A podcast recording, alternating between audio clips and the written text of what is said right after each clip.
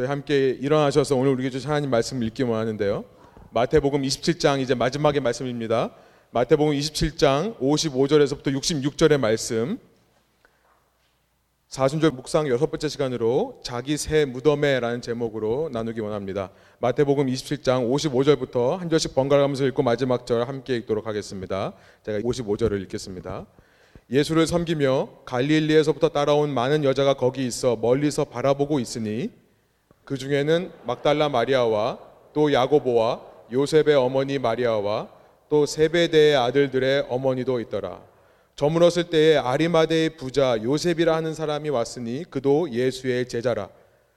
빌라도에게 가서 예수의 시체를 달라 하니 이에 빌라도가 내주라 명령하거늘 요셉이 시체를 가져다가 깨끗한 세마포로 싸서 바위 속에 판 자기 새 무덤에 넣어두고 큰 돌을 굴려 무덤 문에 놓고 가니 거기 막달라 마리아와 다른 마리아가 무덤을 향하여 앉았더라.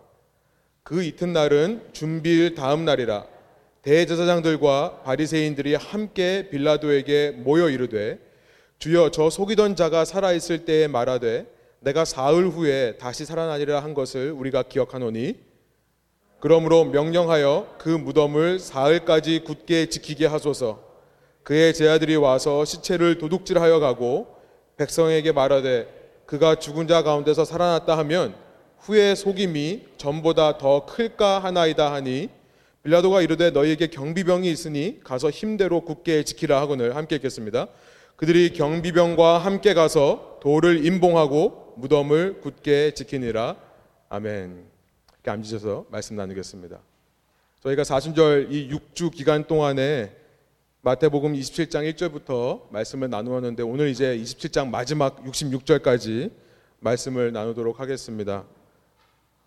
우리는 27장 마태복음 27장을 통해서 예수님께서 십자가의 고난을 받으시고 십자가에 달려 죽으시는 것을 계속해서 말씀을 나눠왔고요. 지난 본문에서 예수님께서 이제 십자가에서 죽으시고 난 후에 부활절 3일 후에 다시 살아나시기 전까지 어떤 일이 있었는가 우리가 오늘 본문을 통해 살펴보기를 원합니다. 55절의 시작을 보니까 55절이 이렇게 시작합니다. 한글로는 예수를 섬기며 라고 시작하지만요. 제가 원어를 영어로 그대로 번역을 하면 이렇습니다. 원어를 영어로 번역하면 이렇습니다. They were, however, there. 그러니까 그들이 있었다. 그러나 거기에 좀 더 부드럽게 우리나라 말로 하면 그러나 그들이 거기에 있었다라는 말로 시작합니다. 그리고 나서 이 바로 뒤에요. 원어로 보면 많은 여인들이라는 주어가 따라옵니다. 그러니까 원어로 보면 그들이 또 많은 여인들이 두 번 반복하여서 이 문장의 주어가 나와 있는 것을 알게 됩니다. 그들이 있었다라는 사실을 강조하고 싶은 것 같습니다. 그들이 거기 있었다. 그러나 그들이 거기 있었다. 이 사실을 선포하면서 55절이 시작되고 있음을 원어를 보면 알게 됩니다. 우리는 지난 시간까지요, 마태복음 27장의 말씀을 통해서 말씀드린 대로 예수님께서 받으신 십자가의 고난, 그리고 그 예수님께서 십자가에서 달려 돌아가시는 이 장면들을 묵상하면서요, 가장 마음이 안타까웠던 것이 뭐였냐고 제가 수차례 반복해서 말씀드렸냐면, 가장 마음이 안타까웠던 것은 예수님 주위에는 오직 예수님을 조롱하고 예수님을 모욕하는 대제사장의 무리와 로마의 군인들의 무리만 있을 뿐 예수님의 제자들은 그 주위에 없었다는 사실이 가장 안타깝다라고 말씀을 드렸습니다. 예수님께서는 세상을 위해서 세상 사람들을 위한 길을 가셨는데요. 세상 사람들은 다 그를 이미 배반했거나 아니면 배반하지 않았으면 그 옆에서 그를 모욕하고 그를 핍박하는 사람들만이 있는 것입니다. 이 세상 사람들이 다 예수님을 알아보지 못하고요. 다 예수님을 무시하는 상황인 거예요. 물론 예수님께서 가신 길은 예수님만 가실 수 있는 길이었습니다. 사람이 함께 예수님의 짐을 덜어줄 수 있는 것은 아니었습니다. 홀로 가셔야 되는 것이 맞아요. 그러나 그 십자가의 길이 너무나 외로워 보인다는 사실이 안타까웠던 것입니다. 그러나 오늘 본문이 이렇게 시작하는 겁니다. 그러나 그들이 거기에 있었다. 그들이 있었다는 사실을 강조하고 있습니다. 그러나 예수님께서 그렇게 홀로 외롭게 십자가의 길을 걸어가셔서 죽은 것처럼 보이지만 그러나 그 주위에 예수님께서 가시는 길을 멀리서나마 바라보고 멀리서나마 따라갔던 그렇게 따라가면서 함께 애통했던 사람들이 있었다는 사실을 말씀하시는 겁니다. 이게 얼마나 저에게 은혜가 되는지요. 어, 지난 주간 저희가 성경 통독을 하시던 분들은 열왕기 상을 아마 읽으셨을 것입니다. 열왕기 상 그 내용을 보면서 엘리야의 이야기가 기억이 납니다. 중동의 뜨거운 태양 속에서는요. 비가 와야지만 곡식이 자랍니다. 그렇기 때문에 그 당시 사람들은요. 비의 신을 섬겼습니다. 폭풍의 신, 구름의 신이라고 하는 바알 하다드라는 신을 섬겼습니다. 구름의 신이에요. 비의 신입니다. 그 신이 우리에게 오셔야 이 땅에서 우리의 곡물이 자라고 곡식들이 자라고 그래야 내가 이걸 팔아서 우리 생계를 유지할 수 있기 때문에 바람의 신, 구름의 신, 비의 신, 바알 하다들을 섬겼던 거예요. 엘리야는요 그 시대에 그것은 우상이다. 그 바알이라고 하는 신을 섬기는 선지자들과 850대 1로 싸웁니다. 그러고 나서 그 선지자들을 다 죽여버려요. 그 이후에 아합이라고 하는 이스라엘 왕이 오히려 엘리야를 죽이려고 하니까요. 엘리야가 도망가서 죽기를 원합니다. 내가 이렇게 살아서 뭐 하나? 내가 하나님께 이렇게 쓰임 받았는데 도대체 나 외에 하나님을 섬기는 사람이 누가 남아 있는가? 그 엘리야가 절망하는 순간에요. 하나님께서 두 차례나 물어보십니다. 여기서 뭐 하고 있느냐? 그러고 나서 하나님께서 말씀하시는 것이 뭐냐면 너는 너 혼자라고 생각했지만 그러나 잘 들어라. 너 외에 바알이라고 하는 신에게 무릎 꿇지 않는 7천 명을 내가 남기겠다. 너 외에 7천 명이나 더 있다고 말씀해 주시는 겁니다. 7천이라고 상징되는 하나님 나라의 완전한 숫자의 왕국 백성이 이제 곧 세워질 것이다라는 것을 말씀해 주시는 거예요. 엘리야가 그 말씀을 듣고 굉장히 위로를 받습니다. 그 장면이 나와 있는데요. 오늘의 본문 시작이 똑같은 말씀을 외치는 거라고 생각이 드는 겁니다. 예수님을 따르던 제자들은 다 도망간 상태입니다. 그들의 주라고 했던 예수님은 이렇게 비참하게 십자가 위에서 생명을 마치셨습니다. 이제 이 땅에는 더 이상 소망이 없을 것 같습니다. 그러나 그렇게 홀로 가시는 예수님의 주의를 끝까지 지킨 믿음의 증인들이 있다는 것입니다. The witness of faith. 믿음의 증인들이 있다는 거예요. 그렇게 죽어가는 예수님 곁에서 끝까지 그 예수님 곁에 자리를 지켰던 신앙의 거장들이 있다는 것입니다. The giant of faith. 놀랍게도요, 오늘 본문을 보니까 그들은 여인들이라는 거예요. 여인들입니다. 56절이죠. 제일 먼저 누가 나옵니까? 막달라 마리아라는 여인이 나옵니다. 누가복음 8장 2절에 보면 이 여인은 원래 악한 영에 의해서 사로잡혀 있던 여인이었어요. 그러나 예수님에 의해서 그 악한 영으로부터 자유롭게 된 이후에는 계속해서 예수님의 뒤를 끝까지 따라갔던 여인이 막달라의 마리아라는 여인입니다. 또 다른 마리아가 있습니다. 야고보와 요셉의 어머니 마리아라는 사람. 누군지 정확하게는 모르겠습니다만 마태복음 13장 55절에 보면 예수의 어머니를 가리켜서 야고보와 요셉의 어머니라고 하는 것을 봐서 어쩌면 예수님의 어머니였던 마리아일 수 있겠다는 생각이 듭니다. 그렇죠. 물론 하나님의 아들이시지만 내 몸에서 난 아들이기도 한 예수가 죽는데 어머니가 어떻게 따라가지 않을 수 있겠습니까? 그리고 또 하나의 여인이 있습니다. 세배대의 아들들의 어머니가 있었다. 우리가 이미 20장에서 살펴본 것처럼 세배대의 아들들의 어머니라고 하면 세배대의 아들들은 누구냐면요. 예수님의 제자였던 야고보와 요한 사도입니다. 사도 요한이에요. 어, 20장에서 그 어머니가 오셔서 예수님에게 내 아들 둘 중에 하나는 주님의 우편에 하나는 주님의 좌편에 앉게 해 주십시오. 라고 부탁한 적이 있었죠. 베드로와 함께 예수님의 3대 제자로 손꼽히던 사람들이 야고보와 요한이었습니다. 그들의 어머니 마가복음 15장 40절 또 16장 1절에 보면 그 어머니의 이름이 살로메라고 나와 있는 것 같습니다. 살로메라는 여인. 비록 아들들은 도망간 상태입니다. 그런데 어머니가 남아 있는 거예요. 비록 남자들은 다 도망가고 11명의 남자 제자들은 다 도망가고요. 여인들이 그 제자들이 있어야 할 자리를 지켰다는 것입니다. 그것을 오늘 본문이 선포하고 시작하는 거예요. 여인들의 믿음이 참 대단하죠. 이 대목에서 썰렁한 얘기를 하자면 우리 창세기에서 뭐 여러분 많이 들어보셨겠지만 이런 말씀 많이 하시죠. 정말 여인들이 대단하다라는 얘기를 하면서 하나님께서 남자를 먼저 만드시고 나서 좀 이상하니까 여자를 만들어서 여자가 더 신형이다. 그렇죠? 냄새도 잘 안 나고. 그죠? 더 신형이다. 그리고 남자는 흙으로 만들었기 때문에 잘 부서지지만 여인들은 뼈로 만들었기 때문에 잘 부서지지 않는다. 단단하다. 강하다. 네, 이런 썰렁한 얘기를 목사님들이 하신다고요. 제가 아니라요. 그런 분들을 예, 많이 말씀하시죠. 여러분 당시 사회는요. 이 유대인들의 사고 방식에는요. 여인이라고 하는 것은 인간 이하의 취급을 받던 사회였습니다. 여인은요. 여자는요. 남자의 소유물이라고 생각됐던 사회예요. 결혼 전에는 아버지의 소유입니다. 그래서 아버지가 결혼시킬 때 신랑으로부터 돈을 받고 자기 딸을 넘기는 겁니다. 결혼하고 나면 여인들은 남편의 소유가 됩니다. 여인들은 법적인 지위가 법적인 권리가 없기 때문에 아무리 법정에 나아가서 증언을 해도 효력이 없습니다. 여인들은 무시받던 시대예요. 사회적으로 무시받던 시대다 보니까 종교적으로도 여인들은 무시를 받았습니다. 그래서 남자들만이 종교의 지도자로 세워지던 시대예요. 여인들이 종교의 지도자로 세워진 적이 없습니다. 여인들은 사회적으로뿐만 아니라 영적으로도 열등한 존재라고 하는 인식이 유대인 머릿속에 있는 거예요. 그래서 유대인 남자들은요, 하루에 세 번 기도를 하는데요. 기도할 때 한 문구를 외워서 하는 것 중에 하나가 뭐냐면, 하나님, 저를 여자가 아닌 남자로 태어나게 해주셔서 감사합니다라는 기도를 하루에 세 번씩 드리곤 했다고 합니다. 그러나 성경은요, 그렇게 남자 제자들이 다 도망하던 때에도 끝까지 예수님 곁을 지킨 사람들이 있었는데 그들이 여인이라고 말씀하시는 거예요. 여인들이 참 대단합니다. 아멘이세요? 여러분 여기서 우리는요 진정으로 예수님의 제자가 되는 것이 무엇인가?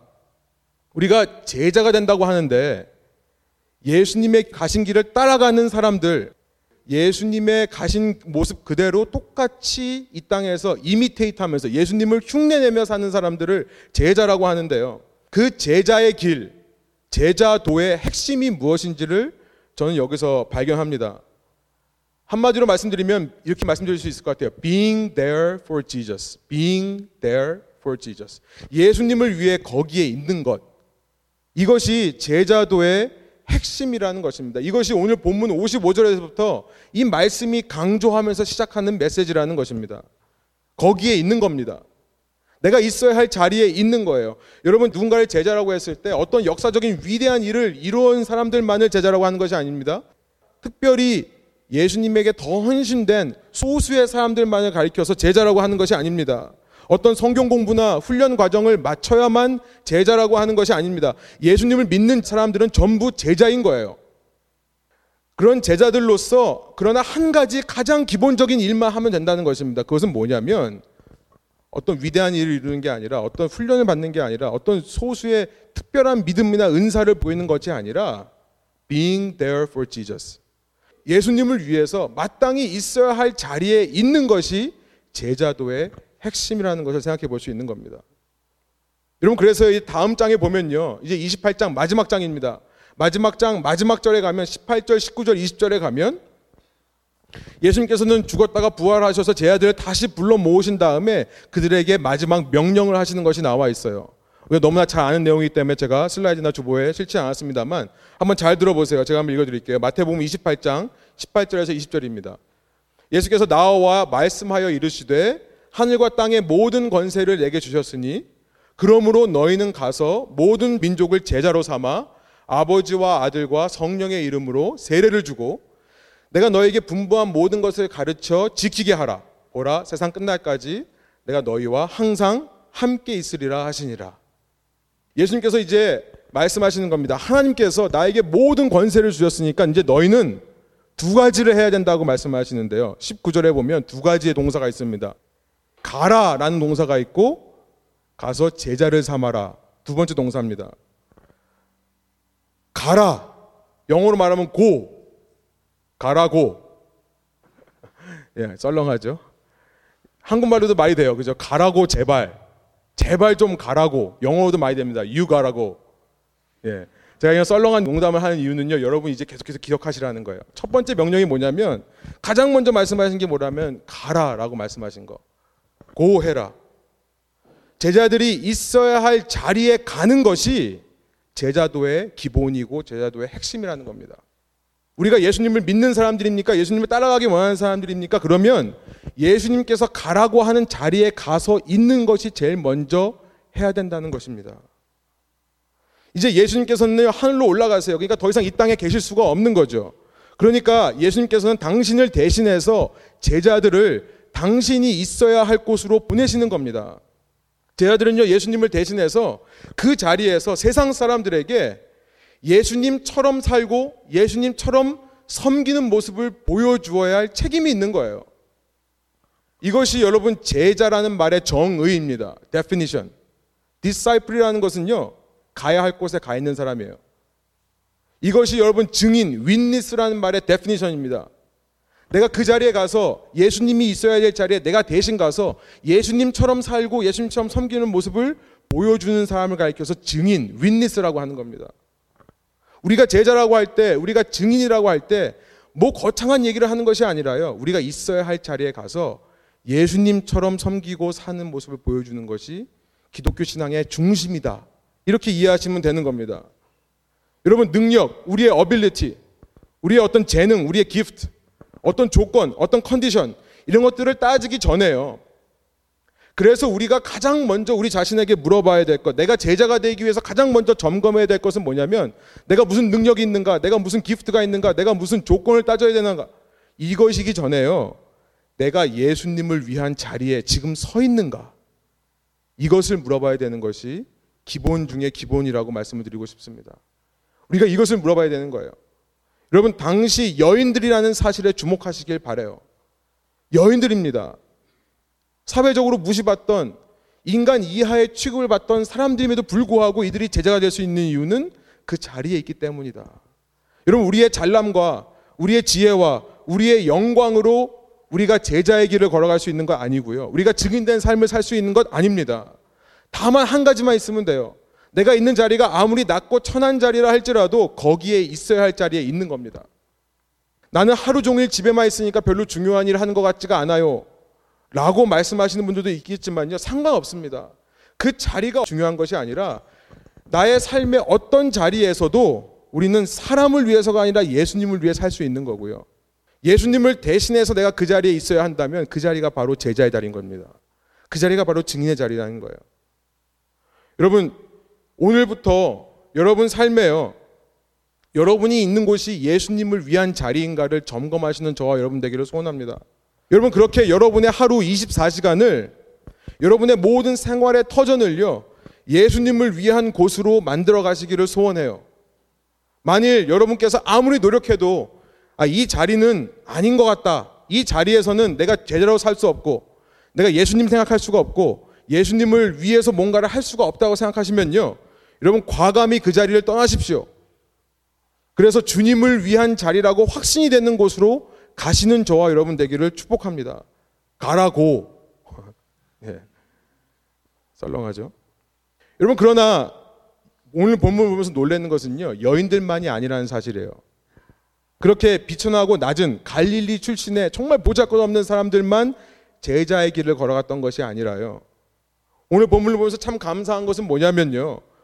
또 한 사람, 있어야 할 자리에 있는 제자가 또 한 사람 등장하기 때문에 감사합니다. 그리고 이 제자가 어쩌면 오늘 이 자리에 앉아 있는 저와 여러분, 이 자리에 와 있는 저와 여러분에게 더 잘 적용될 것 같다는 생각이 들기 때문에 감사한 것입니다.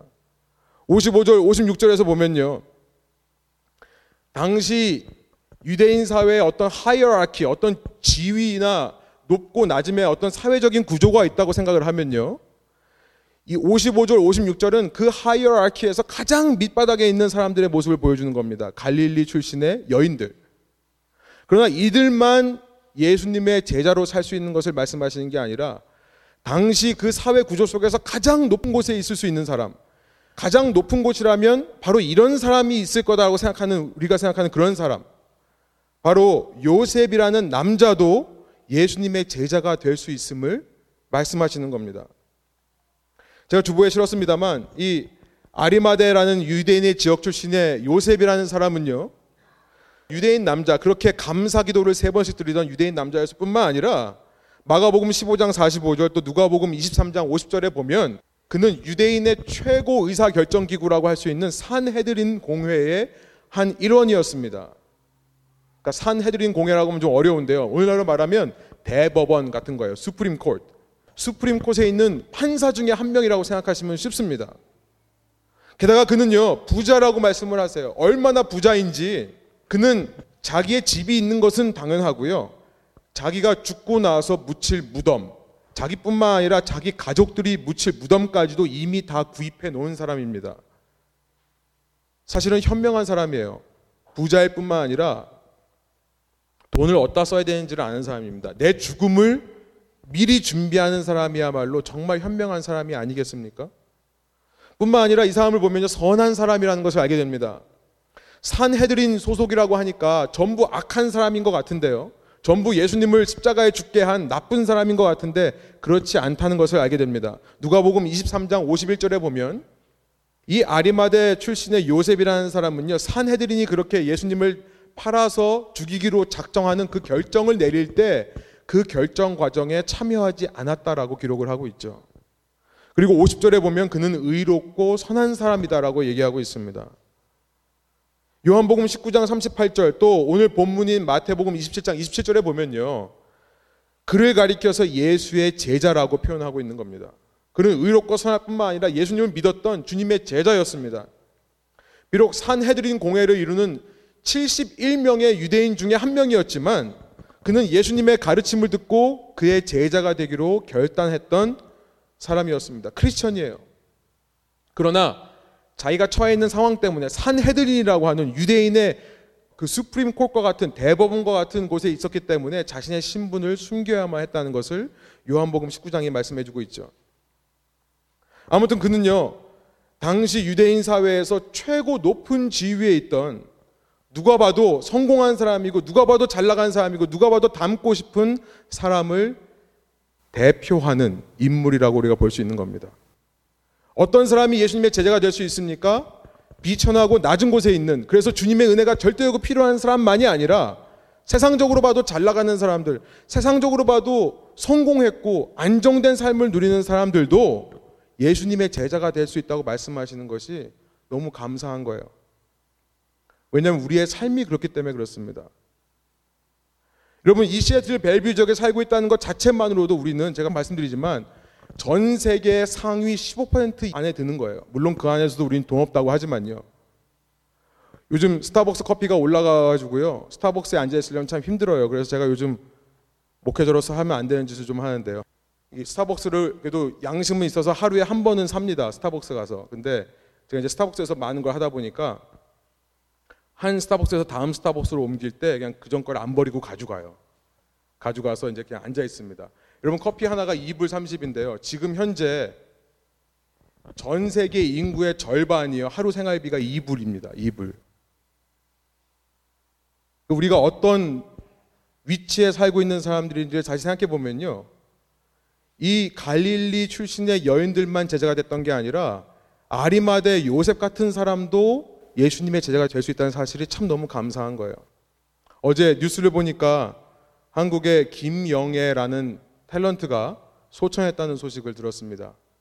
그 마지막 무슨 드라마를 50회 분을 찍는데요. 뭐 4개월 동안 투병하는 상태에서 그 약한 몸을 이끌고 끝까지 드라마 촬영을 마쳤대요. 그러면서 그 차인표라고 하는 배우가 아마 같이 출연했나 보죠. 그 사람의 인터뷰한 기사를 읽어봤는데 그 드라마를 찍는 내내 간절하게 기도했던 게 뭐냐면 이 김영애라는 분이 굉장한 크리스천이었나 봅니다. 하나님께 기도했던 게 뭐냐면 이 작품을 정말 무리 없이 끝내게 해달라고 기도를 했대요. 그리고 하나님께서 그 기도에 응답을 해주셔서 그렇게 찍었고 찍고 난 다음에 얼마 안 돼서 이제 소천을 했습니다. 그래서 지금 많은 사람들이 그분에 대한 이야기를 하고 있어요.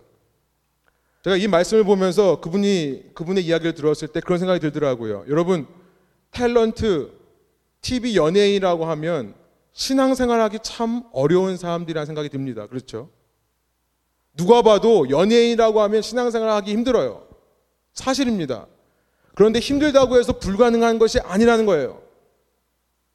그런 사람들이 오히려 그 중에서 아리마대 요셉 같은 사람이 나왔을 때 오히려 더 많은 사람에게 선한 영향력을 줄 수 있는 게 아닌가. 여러분, 로마의 십자가형이 유대인에게 두려운 이유가 무엇인지 아십니까? 물론 그 십자가 위에서 받는 고통이 무섭기도 하지만요. 그 두려운 이유 중에 하나는 죽고 난 다음에 제대로 장사를 지낼 수가 없기 때문에 그래요. 장례 절차를 제대로 할 수 없기 때문에 그렇습니다. 십자가형을 당해 죽으면요, 보통 로마 사람들은요, 그 십자가에 달린 시체를 그냥 거기다 내버려 둡니다. 내버려 둬서요, 들짐승이나 새들이 와서 쪼아먹게 해요. 어차피 십자가형을 하는 이유 중에 하나가 뭐라고 말씀드렸냐면, 이 백성들로 하여금 로마 왕국에 대항하는 사람들은 이런 비참한 최후를 맞게 된다는 것을 경고하려고 하는 거거든요. 그러니까 굳이 시체를 내리지 않습니다. 특별한 경우가 있다면 시체를 내려서 소각장에 가서 태워버립니다.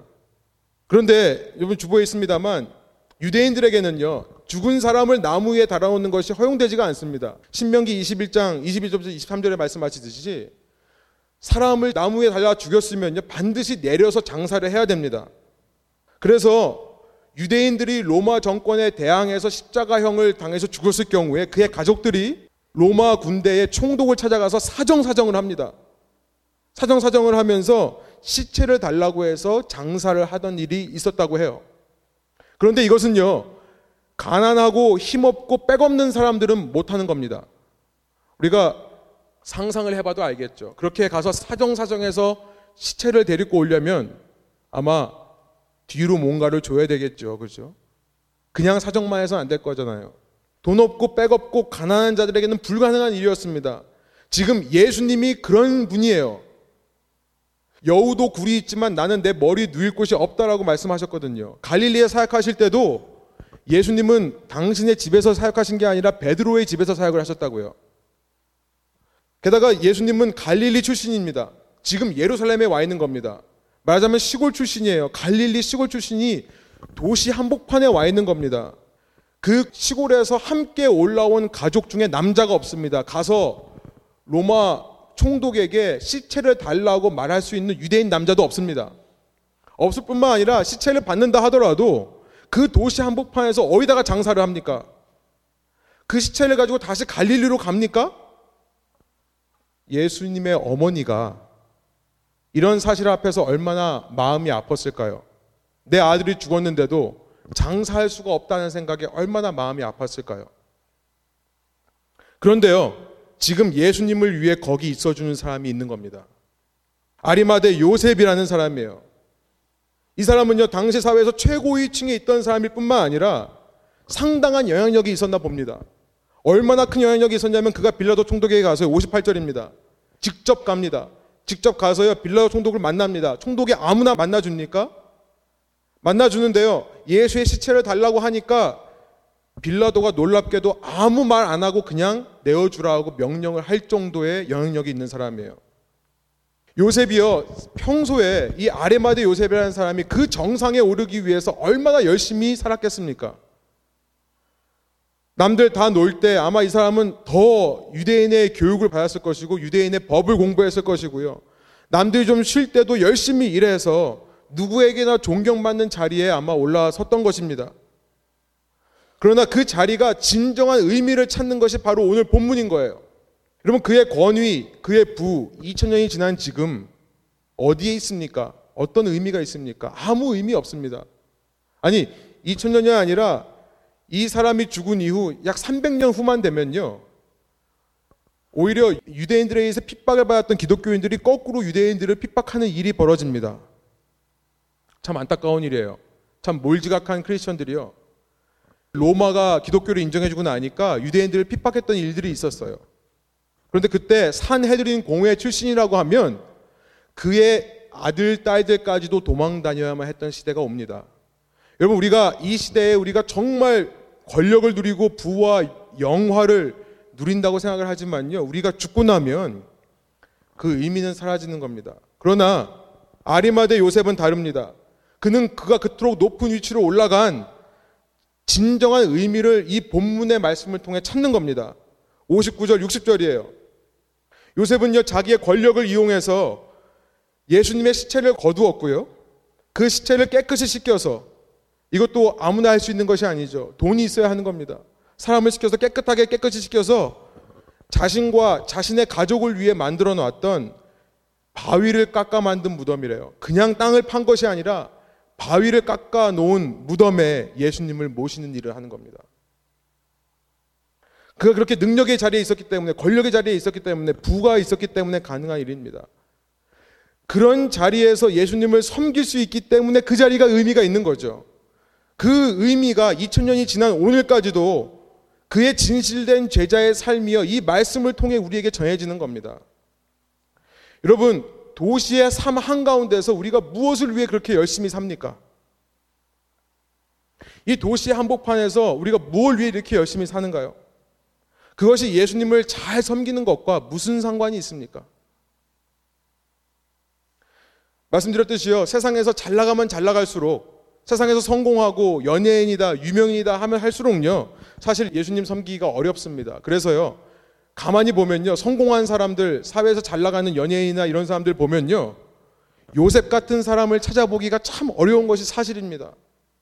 그러나 저는 말씀드리고 싶어요. 도시에 사는 여러분, 어렵지만 불가능한 일은 아니라고 말씀드리고 싶어요. 여러분이 다 이런 사람들 되실 수 있다고 말씀드리고 싶습니다. 여러분 왜 그렇게 열심히 공부해서 높은 GPA 얻으려고 합니까? 여러분의 높은 연봉, 여러분이 왜 높은 연봉을 받고 싶어 합니까? 여러분이 왜 이렇게 넓은 인맥을 갖고 싶어 하세요? 여러분의 그 풍족하고 부유한 삶을 통해서요, 여러분만이 할 수 있는 예수님을 섬기는 일이 있다는 거예요. 지구 반대편에 있는 지구 반대편 제3세계에서 하루에 이불도 안 되는 생활비로 살아가는 사람들이 할 수 없는 여러분만이 할 수 있는 여러분만의 섬김의 자리가 있다는 것입니다. 물론 처음 말씀드린 대로 그들에게는 우리보다 비천하고 힘든 삶을 사는 가난한 삶을 사는 사람들에게는 그들만의 자리가 있는 거고요. 그러나 우리에게는 우리만이 할 수 있는 일이 있다는 거예요. 여러분 지금 열심히 공부하고 열심히 좋은 직장 알아보고 열심히 좋은 인맥을 쌓으려고 하고 이 땅에서 안정되고 평안한 삶을 누리려고 하는 모든 이유의 뒷면에 바로 그런 목적이 있으시기를 소원합니다. 언젠가 때가 되어서 나에게 그런 기회가 찾아올 때, 언젠가 때가 되어서 내가 예수님을 정말 섬길 수 있는 자리가 나에게 주어질 때, 그때 주님을 섬겨드릴 수 있도록 지금부터 준비하시는 저와 여러분 되기를 소원하는 겁니다. 여러분 이 메시지가 오늘 이 시애틀 벨뷰라고 하는 정말 이 화려하고 안정되고 평화로운 도시에 살아가는 우리에게 필요한 말씀이라고 생각이 듭니다. 예수님 믿는다고 해서요. 모든 것 세상을 다 버리고 산 속에 들어가서 사는 것을 말하는 것이 아닙니다. 중요한 것은 우리의 마음가짐이에요. 우리의 오리엔테이션이에요. 우리가 무엇을 위해 이렇게 열심히 사는가? 여러분 한 주간 동안 한번 묵상해 보시기 바래요. 요셉의 행동에서 너무나 감명스러운 것은 뭐냐면요. 자신의 무덤을 예수님께 내어드릴 정도로 이 요셉이라는 사람은 예수님을 사랑했다는 사실이 감명스러운 겁니다. 그것도 아무도 모시지 않았던 새 무덤입니다. 그 안에 예수님 외에 다른 사람이 없다라는 뜻이고요. 아무도 들여놓지 않은 내가 나를 위해 준비했던 혹은 내 가족을 위해 준비했던 내 무덤에 예수님 모셨다는 사실이에요. 여러분 이것은 물질적으로 참 귀한 헌신이기도 합니다. 그렇죠? 땅을 판 무덤도 아니고 바위를 깎아 만든 무덤이라고 하면 정말 이것은 예수님을 위해서 엄청난 물질적인 헌신을 한 것을 말씀하시기도 해요. 그러나 그보다 더 중요한 것이 있습니다. 그의 물질적인 헌신보다 더 중요한 것은 뭐냐면 그의 예수님을 향한 사랑의 마음이라는 거예요. 여러분, 내가 묻힐 자리에 예수님을 모셔드렸다는 것은 뭘 말합니까? 예수님을 나만큼 사랑한다는 거예요. 그렇죠? 예수님을 나만큼 사랑한다는 겁니다. 예수님을 내 가족만큼 사랑한다는 겁니다. 아니, 어쩌면 예수님을 나보다 내 가족보다 더 사랑하기 때문에 나와 내 가족을 위한 무덤을 기꺼이 예수님께 내어드릴 수 있는 거죠. 여러분, 물질적인 헌신보다 더 중요한 것은 뭐냐면요. 여러분의 마음이에요. 사랑하는 마음입니다. 예수님을 정말 사랑하는 거예요. 여러분, 이런 요셉의 행동 속에서 발견하는 제자도의 진리가 있습니다. 그것은 뭐냐면요. 예수님을 위해 그곳에 가 있는 것이 제자도라고 했는데요. 그 원동력은 뭐냐면 사랑이라는 사실이에요. 사랑입니다. 억지로 해라, 하지 말아라 라고 하는 율법적인 강요로부터 그런 마음이 나오지 않습니다. 여러분, 우리가요, 이런 메시지를 들으면, 아, 그래, 내가 제자로 살아야지. 내가 정말 삶에서 증인으로 살아야지. 그러나 여러분, 우리 가운데 정말로 예수님을 향한 사랑이 없으면 이게 실천이 안 된다는 거예요. 실천이 안 됩니다. 여러분, 그 메시지가 어디 나오냐면 저는 이후에 나와 있는 오늘 본문 말씀에서 그 메시지가 나온다고 생각을 합니다. 요셉이 이렇게 예수님을 정성스럽게 씻겨서 무덤 안에 넣고 큰 돌로 막습니다. 큰 돌로 막는 것은 혹시라도 들짐승들이 들어가서 시체를 훼손할까봐 하는 마음에서 막아놓는 것입니다. 이것 역시 혼자 할 수 없는 것이고 사람을 써서 자기의 리소스, 나의 자원을 써서 할 수 있는 일입니다. 그러자 61절에 보면 막달라 마리아와 다른 마리아가 그 무덤 앞에서 앉아서 그 무덤을 바라보고 서 있습니다. 이들은 이제 28장에 가면 예수님의 부활을 처음으로 보게 되는 증인들이 되는 것입니다. 그런데 62절에요. 독특한 표현이 있어요. 이런 일을 말씀하시고 나서 62절에 이런 말씀이 있습니다. 우리 한번 한 목소리 한번 같이 읽어볼까요? 62절 한 목소리 한번 읽어보겠습니다. 그 이튿날은 준비일 다음 날이라 대제사장들과 바리새인들이 함께 빌라도에게 모여 이르되 여러분 뭐 이상한 거 발견하지 못하세요? 그 이튿날 그 다음 날은 준비일 다음 날이다. 이게 무슨 날일까요? 준비일 다음 날이다. 여러분 주부에 있습니다만 준비일이라고 하는 것은 안식일 전날을 말하는 겁니다. 유대인들은요 안식일이 되는 날만 쉬는 것이 아니라 사실은 안식일 전날 준비라고 해서 이때는 안식을 준비하는 시간으로 가졌습니다. 참 지혜롭긴 한 거예요. 우리도 주일날 이렇게 예배 나오지만요. 우리가 일주일 동안 삶을 살다가 주일날 예배를 드리려고 나오면요. 주일을 지키려고 나오면 그 전날이 중요합니다. 그래서 청년들한테 제가 늘 얘기하는 게 토요일날 오후에 당신이 뭐 했는가가 주일날 설교 시간에 다 나옵니다. 예, 이런 말을 해요. 여러분 우리가 정말 예배가 중요한 것을 알고 예배를 통해 하나님을 만나고 하나님 음성 듣는 것이 중요하다고 생각을 하면요. 토요일을 어떻게 쓰는가가 참 중요합니다. 아무튼 준비라고 하면 안식일 전날을 말하는 거예요. 그러니까 날짜로 말하면 금요일입니다. 금요일이에요. 예수님께서는 그 금요일이 시작되는 저녁에 제 아들과 함께 6월절 만찬을 나누신 겁니다.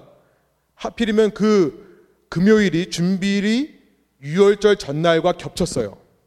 지금 안식일이 6월절과 똑같습니다. 그러니까 이게 겹쳐 있는 겁니다.